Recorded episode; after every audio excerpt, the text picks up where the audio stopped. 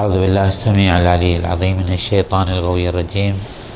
بسم الله الرحمن الرحيم، والحمد لله رب العالمين، والصلاة والسلام على أشرف الأنبياء والمرسلين، سيدنا وحبيب قلوبنا أبي القاسم محمد.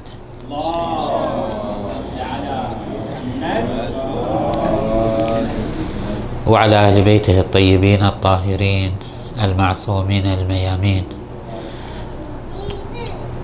بسم الله الرحمن الرحيم. السلام عليك يا سيدي يا أبا عبد الله، السلام عليك وعلى الأرواح التي حلت بفنائك وأناخت برحلك. عليك مني سلام الله أبدا ما بقيت وبقي الليل والنهار، ولا جعله الله آخر العهد مني بزيارتكم. السلام على الحسين وعلى علي بن الحسين وعلى أولاد الحسين وعلى أصحاب الحسين وعلى من اتبع نهج الحسين وبذل مهجته في سبيل الحسين وقيم الحسين، عليهم أفضل الصلاة والسلام. ثم السلام عليكم أيها المؤمنون جميعا ورحمة الله وبركاته. عندما نقف وقفة تأمل في هذه النهضة الحسينية وحول هذا الشخص، شخص الإمام الحسين عليه أفضل الصلاة والسلام، لنتأمل آفاق هذه الشخصية، ستتبدى لنا ابتداء موقعية هذا الشخص وثورته عليه أفضل الصلاة والسلام فيما أحدث من تموج إنساني بشري. لا تزال البشرية تقف منبهرة أمام هذا الحدث العظيم، ولكن لكي لا يكون الحديث مجرد توصيف فارغ خالي من المعاني، نريد أن نتلمس آفاق هذه الشخصية، نتلمس بعض معاني هذه الشخصية في أبعادها. بلا شك الإمام الحسين عليه أفضل الصلاة والسلام أحدث تموجا واقعيا يقر به كل العقلاء المحبين والمبغضين والمؤيدين والمعارضين. هو بالنتيجة أحدث انفجارا في ظرف معين وفي زمن معين، لا تزال لهذه الأحداث آثارها وارتداداتها.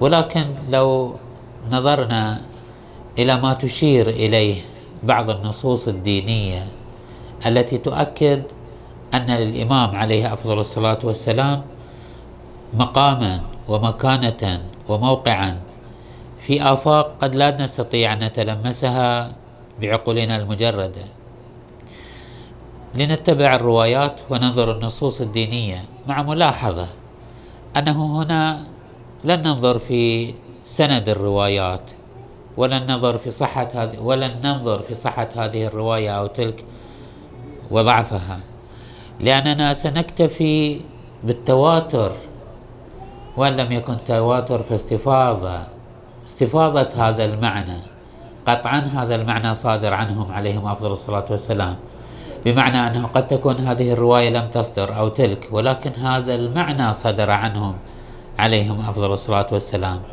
هذا المعنى، وهو أن للإمام الحسين عليه أفضل الصلاة والسلام آفاق وحقيقة تمتد إلى عمق السماء.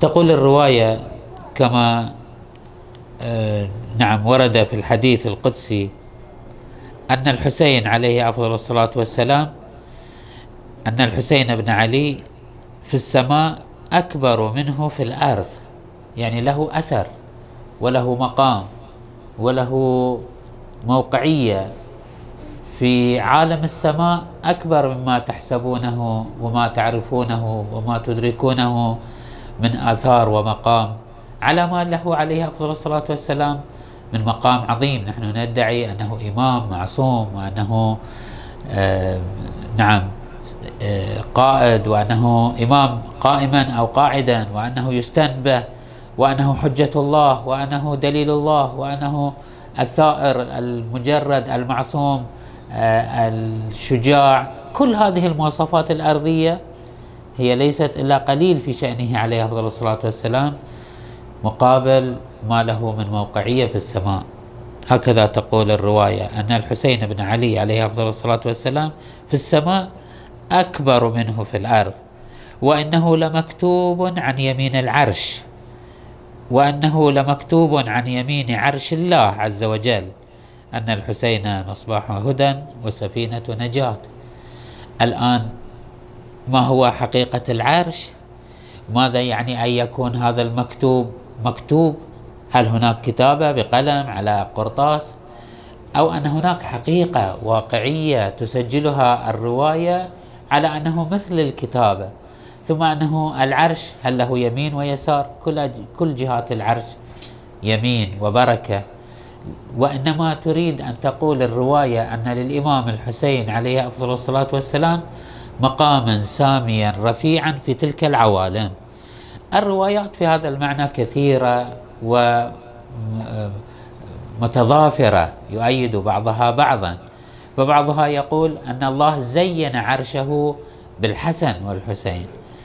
الروايات كلها تؤكد أن الأنبياء جميعا، كما ورد في بعض الروايات أن الرب الجليل قال للرسول صلى الله عليه وآله: يا محمد، اللهم صل على محمد وآل محمد،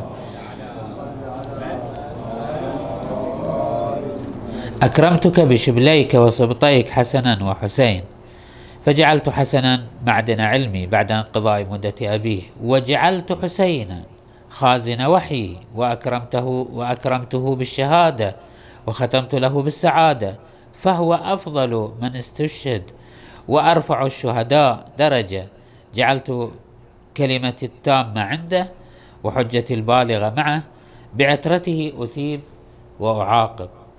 هذه بعض ما يكشف عن مقام الإمام الحسين عليه أفضل الصلاة والسلام في تلك العوالم.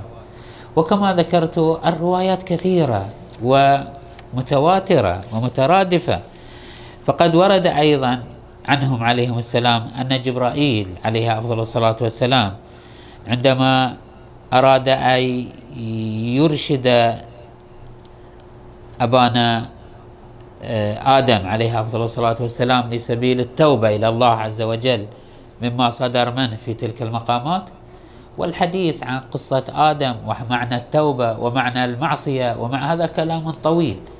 ليست هذه المعصية من قبيل المعصية مخالفة الأحكام الشرعية المولوية لله عز وجل، وإنما هناك تدابير إلهية اصطلح عليها القرآن والروايات أنه لم نجد له عزمة، وأنه عصى، وأنه عندما أرادت السماء وأراد الله عز وجل أن يستدرك ما وقع فيه آدم عليه على نبينا وآله وعليه أفضل الصلاة والسلام، أرشده جبرائيل إلى أسماء الأئمة عليهم السلام، أسماء الخمسة أصحاب الكساء. فعندما أرشده جبرائيل أرشد آدم عليه أفضل الصلاة والسلام إلى أسماء الأئمة، فقال له جبرائيل، قال لآدم: يا آدم، ولدك هذا، يشير إلى الإمام الحسين، يصاب بمصيبة تصغر عندها المصائب. هذا في عالم السماء قبل عالم الأرض، هذه حقائق تكوينية في واقع السماء. جبرائيل يخبر آدم، آدم جبرائيل موجودات تتكلم هذه عن حالات سابقة لوجود الإمام الحسين عليه أفضل الصلاة والسلام.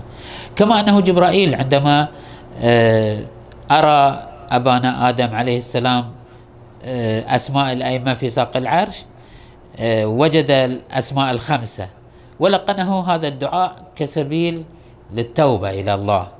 قال له: قل هكذا: يا حميد بحق محمد، ويا عالي بحق علي، ويا فاطر بحق فاطمة، يا محسن بحق الحسن والحسين، وفيك ومنك الإحسان. فقال آدم أنه إذا ذكرت الخامس وهو الإمام الحسين عليه أفضل الصلاة والسلام ينكسر قلبي وتسيل دمعتي. هناك آثار تكوينية وواقعية وخارجية قبل هذا العالم في عالم السماء. ولن أطيل عليكم أخواني في هذه النقطة، لأن الروايات تشير إلى أن كل الأنبياء، أغلب الأنبياء، لا لا أدعي أنه كل الأنبياء، وإنما أقول الأنبياء ولا أقل أولو العزم منهم على نبينا وآله وعليهم أفضل الصلاة والسلام لهم ذكر وموقف مع الإمام الحسين.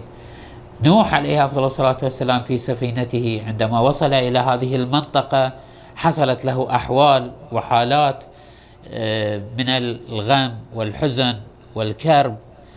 إبراهيم عليه أفضل الصلاة والسلام، موسى وعيسى.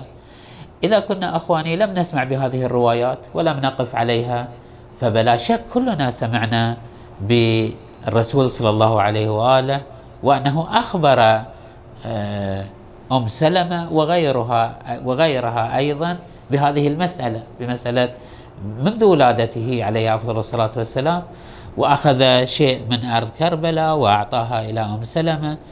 إذن مسألة الإمام الحسين وشهادة الإمام الحسين عليه أفضل الصلاة والسلام مسألة لها امتداد في عالم الغيب، ولها أصل هناك، ولها وجود وآثار تكوينية يجدها ويستشعرها.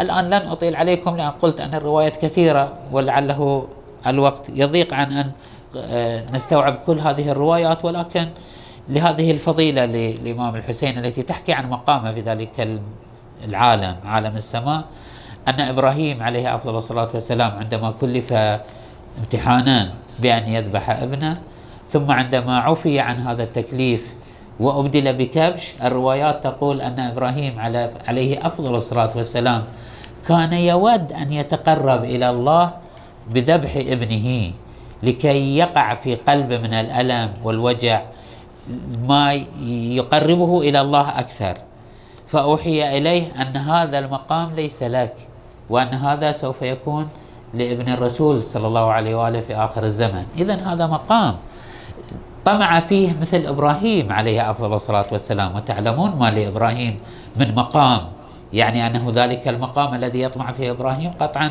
مقام عالي، مقام رفيع.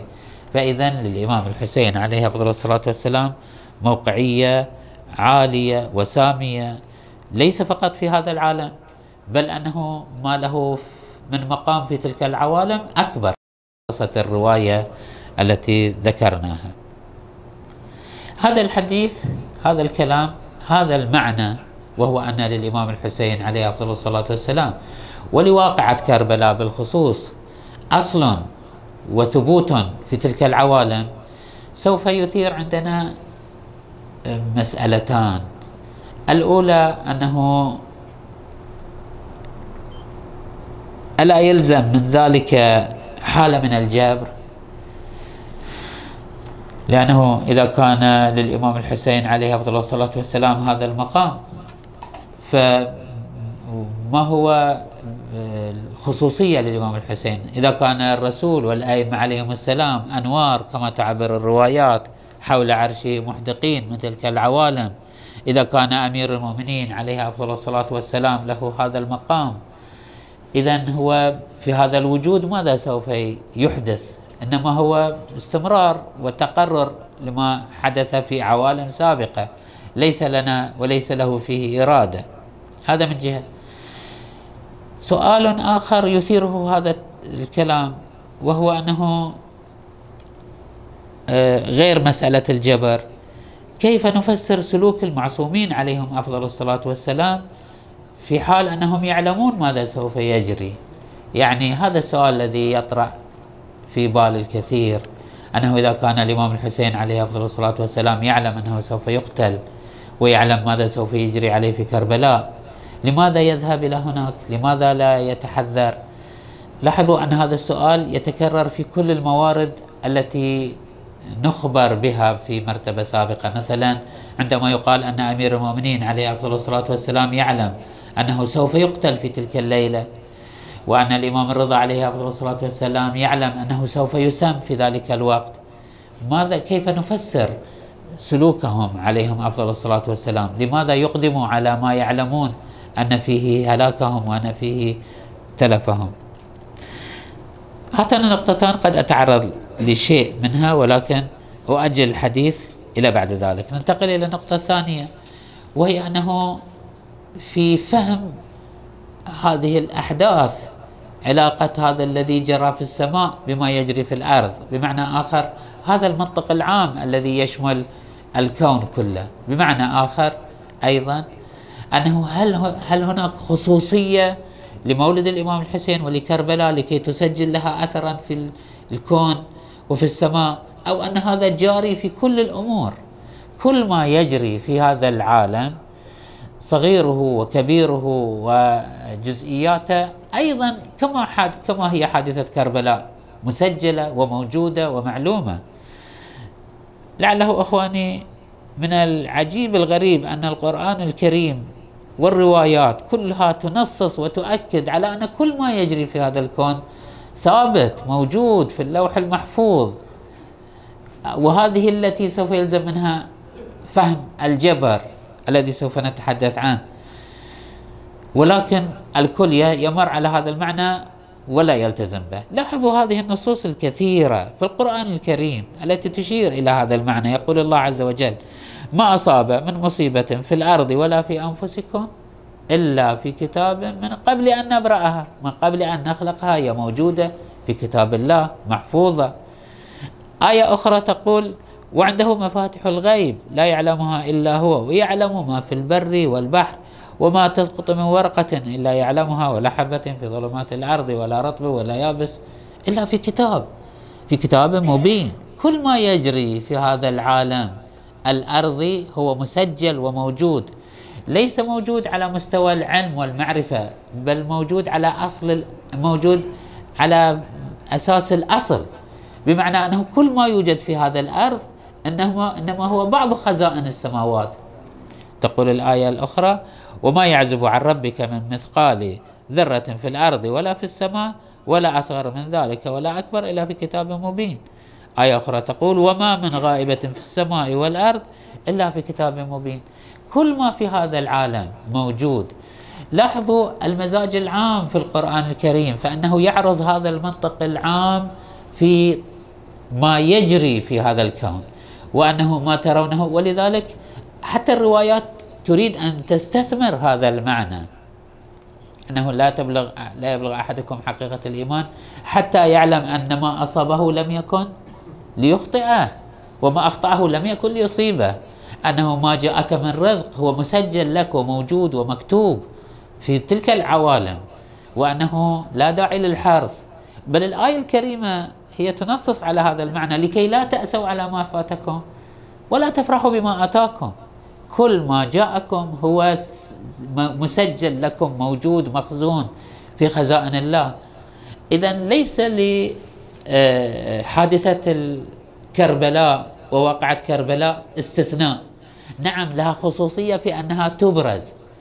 الرسول صلى الله عليه وآله يبرز أهم الأحداث التي سوف تكون لها آثار، وإلا كل ما يجري في هذا الكون له أحداث. وقد أبرز رسول الله صلى الله عليه وآله أحداث كثيرة، تكلم عن ما سوف يقع في مستقبل الزمان في كثير من الموارد، وسجل له صلى الله عليه وآله كثير من النبوءات لا داعي، لعله سمعتم ببعضها وسمعنا بكثير منها أيضا. نرجع إلى مسألة العلاقة بين ما هو مسجل في السماء وما هو موجود في السماء وبين ما يجري في الأرض. لعله أكثر ما يقع في البال هو مشكلة الجبر، وأنه إذا كانت لهم عليهم أفضل الصلاة والسلام هذه المقامات من قبل أن نخلق، فما هو الفخر وما هي الخصوصية لهم عليهم أفضل الصلاة والسلام؟ هم منذ أن خلقوا أنوارا، منذ أن وجدوا لهم مقامات في تلك العوالم، هم عليهم أفضل الصلاة والسلام محفوظون مكفولون، بينما نحن مكلفون بأن نسير في هذا الواقع. هناك آه علاقة قطعية بين ما يجري في السماء وما يجري في الأرض، وهذه العلاقة علاقة منطقية بتية، بمعنى أنها لا تتخلف. ما جرى في السماء سوف يجري في الأرض، ولكن لعله على خلاف ما هو متبادر وعلى خلاف ما هو سابق للذهن. من أن ما يجري في الأرض هو أثر ونتيجة عما كان في السماء. بمعنى أنه الإمام الحسين عليه أفضل الصلاة والسلام كمثال، أو أن الرسول صلى الله عليه وآله كمثال آخر، كان موجودين في عالم السماء أنقياء أتقياء أنوار وجدوا في هذا الأرض سوف يمشون على هذا المنهج. الإمام الحسين عليه السلام كتب أنه يقتل في تلك العوالم، هنا سوف يجري عليه ما كتب في ذلك العالم، لا مفر له ولا سبيل له عن الفرار من هذا المعنى. الروايات أيضا تؤكد على وجود علاقة بين ما يجري في الأرض وما يجري في السماء، وأيضا هذه الروايات كثيرة ولعله سمعنا ووقفنا على كثير منها، مثلا أن الصدقة تطيل العمر، وأن هذه أمور تكوينية، علاقات ليست مجرد أمور اعتبارية، أن صلة الرحم تدفع ميتة السوء مثلا. ما هو العلاقة التكوينية بين أن أدفع صدقة وأن يطول عمري، مع أنه طول العمر، سعة الرزق، سلامة ال... أنه صدقة تدفع سبعين نوع من ميتة السوء، صلة الرحم هذا سمعنا به أليس كذلك؟ هل هناك علاقة تكوينية بين هذه الأمور التعبدية التي تجري على يدي أو على يدك أو على أيدينا وبين هذا الانعكاس؟ هل هناك ارتباط بين أن أتصدق مثلا ويطول عمري؟ طول العمر يعتمد على صحة البدن وعلى طبيعة الغذاء وعلى المعادلات الكيميائية والفيزيائية لبدني. ما هي علاقة هذا بأن أصل رحمي أو أن أتصدق أو أن أدعو؟ أصاب بداء مثلا فأدعو الله فيستجيب الله. ونحن نمارس هذه الأعمال، عندما نصاب بشيء، عندما نحتاج إلى شيء، ندعو، نتصدق، نصل أرحامنا، طلبا لرضا الله من جهة، وطلبا للعافية والسلامة ودفع الأسواء. إذا هناك علاقة بين ما يجري على يد الإنسان وبين ما هو مكتوب ويكتب ويجري في عالم السماء. ولكن أخواني، القضية معكوسة وليست تلك علة لهذه. لعله كلنا سمعنا من القراء الحسينيين عندما يكررون هذا المعنى، أن الإمام الحسين عندما وقت الخروج في العلو في الليلة الأولى يذكرون هذا المعنى، والثانية أنه الرسول صلى الله عليه وآله يقول للإمام الحسين: إن لك مقاما عند الله لا تبلغه إلا بالشهادة.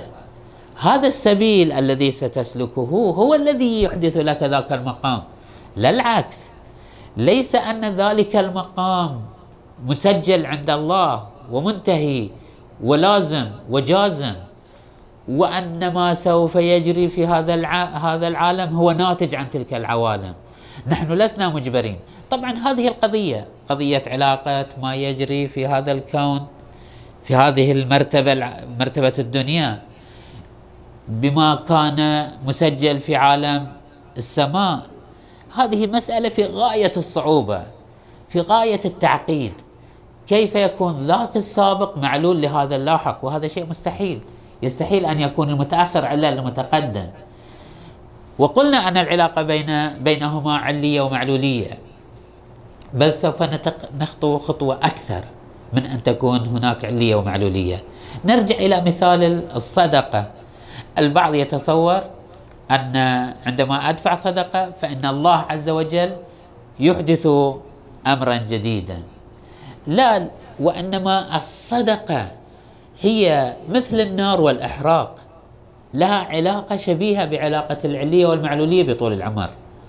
بمعنى آخر، بعض الروايات هكذا بهذا المضمون، إن الله سبحانه، إن الأقارب الأرحام عندما يصلون بعضهم بعضا يزيد رزقهم وإن كانوا فساقا، يعني هم فسقة، هم ليسوا عدولا، هم ليسوا مؤمنين، ولكن كعلاقة تكوينية بين صلة الرحم وكثرة الرزق وطول العمر. هم مغضوب عليهم، هم ليسوا مؤمنين. وبالعكس، عندما تكون الأرحام متقاطعة حتى عند المؤمنين فإنها تنعكس عليهم الفاقة والفقر وقصر العمر، ليس فقط قصر العمر بل تقصف أعمارهم. يعني بعض الروايات تقول ذاك كان مثلا له من العمر ثلاثين سنة قطع رحمة فمات في ثلاث سنوات. يعني تغير الواقع التكويني بسبب هذا السلوك. لن ندخل في فلسفة أنه كيف نفسر علاقة ما يجري على أيدينا بما هو مسجل في واقع الكون، لأن هذا المعنى ندركه ونحسه ونتعامل معه. ماذا يعني هذا الكلام؟ لاحظوا أخواني، من منا لا يذهب إلى السوق ويكتسب، مع أنه كلنا نعلم أن الله عز وجل يعلم أن لي رزق معين بنسبة معينة. لماذا أخذ بالأسباب؟ من منا لا يذهب إلى العلاج والدكتور ويأخذ بالأسباب الطبيعية لدفع الأسواء، مع أنه أعمارنا مسجلة عند الله عز وجل وأنه لن لن نكسب أكثر مما كتبه الله لنا، أليس كذلك؟ ولكننا نعلم أن هذا الواقع الأرضي هو الذي سوف يحدث نتيجة، وهذا ليس فقط على مستوى الرزق والصحة، على مستوى الخاتمة والتربية. نحن لماذا نعمل على تربية أبنائنا؟ لأننا نعتقد، نعم الروايات تقول أن أهل النار مسجلين في النار وأهل الجنة مسجلين في الجنة، وأنه هؤلاء للجنة ولا أبالي وهؤلاء للنار ولا أبالي، ومع ذلك لا نكف عن أن ندفع بأنفسنا وأهلنا وأحبتنا إلى أن نكون من أهل الجنة وأن ننجو بأنفسنا من النار. نعلمهم الأخلاق، نعلمهم التدين، نضغط عليهم في سبيل أن يصلحوا، نت... ننزعج إذا رأينا أحد منهم ينحرف، نت...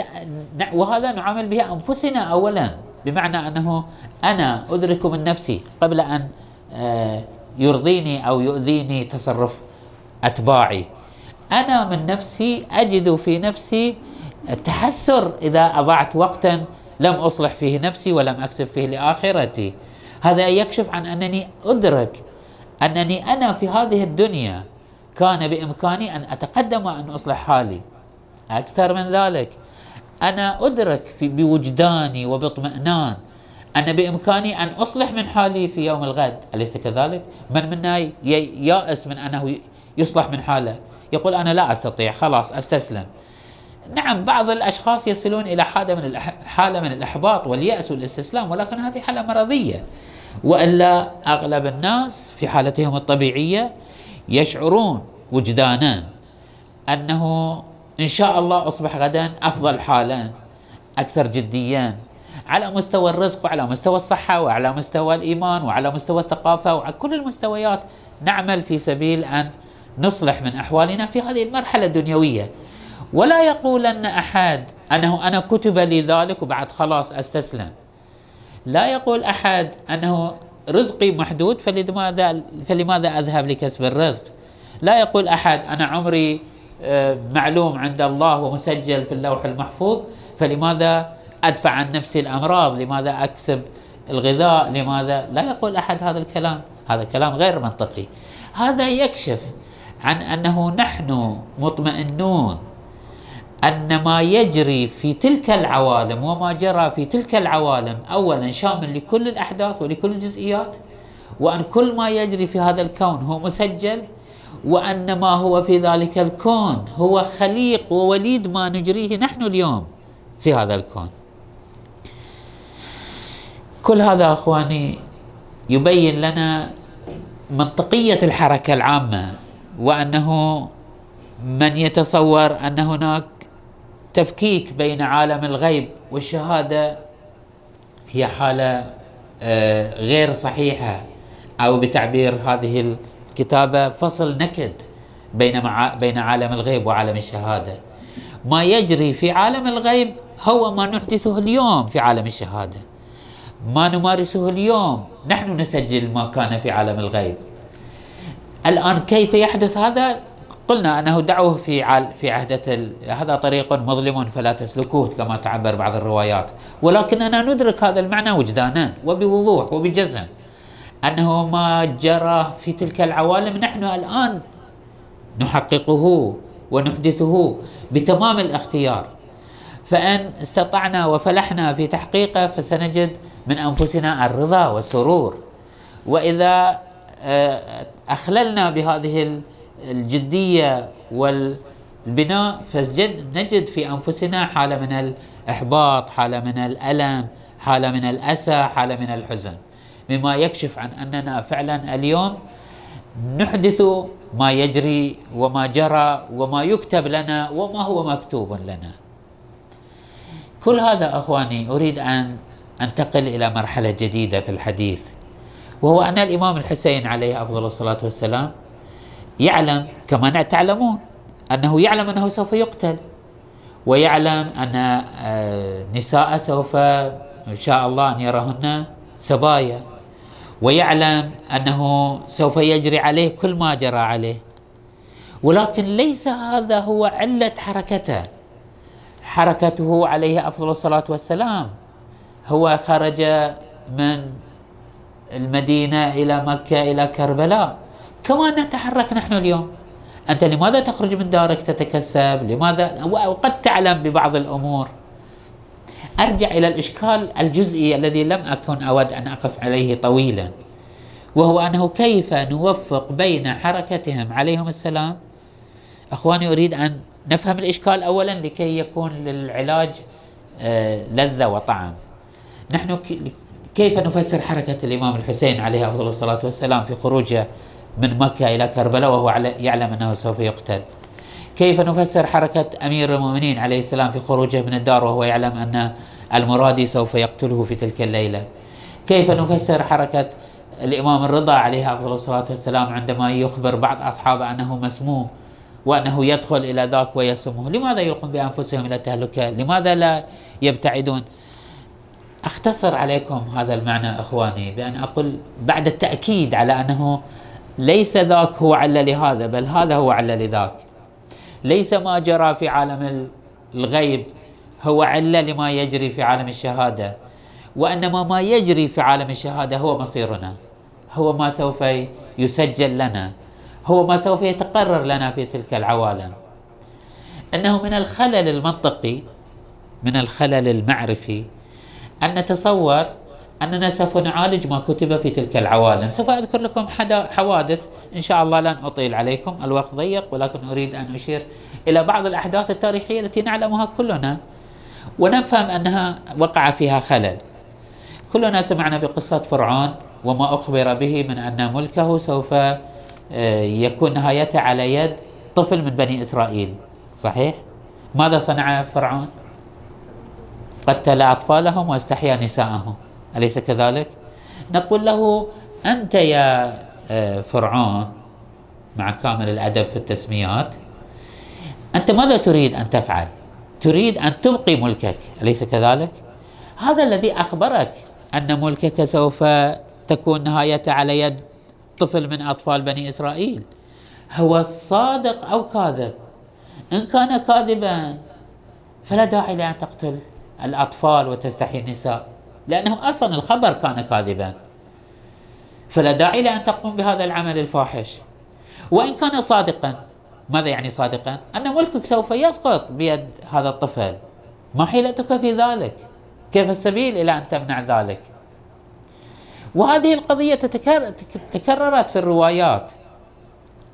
لن أطيل عليكم أخواني، ولكن انظروا إلى هذه القصة الثانية، أن الرسول صلى الله عليه وآله بين أصحابه ذكر لبعض أصحابه قصص آه نعم آخر الزمان وخروج الأعور الدجال، وأنه سوف يخرج. الآن لن نطيل في البحث عن موضوع الأعور الدجال. افترضوا أن الرسول صلى الله عليه وآله أخبر قومه عن أحداث سوف تجري في آخر الزمان، وأنه سوف يخرج الأعور الدجال، وأنه سوف يدعو الناس إلى الضلال، وأنه سوف يحدث كذا وكذا وكذا. يقال أن الخليفة الثاني في ذلك الزمان، في زمان رسول الله صلى الله عليه وآله، رأى رجلا استوحى الخليفة الثاني أنه هذا العور الدجال، فاخترط سيفه وقال دعني أضرب عنقه يا رسول الله.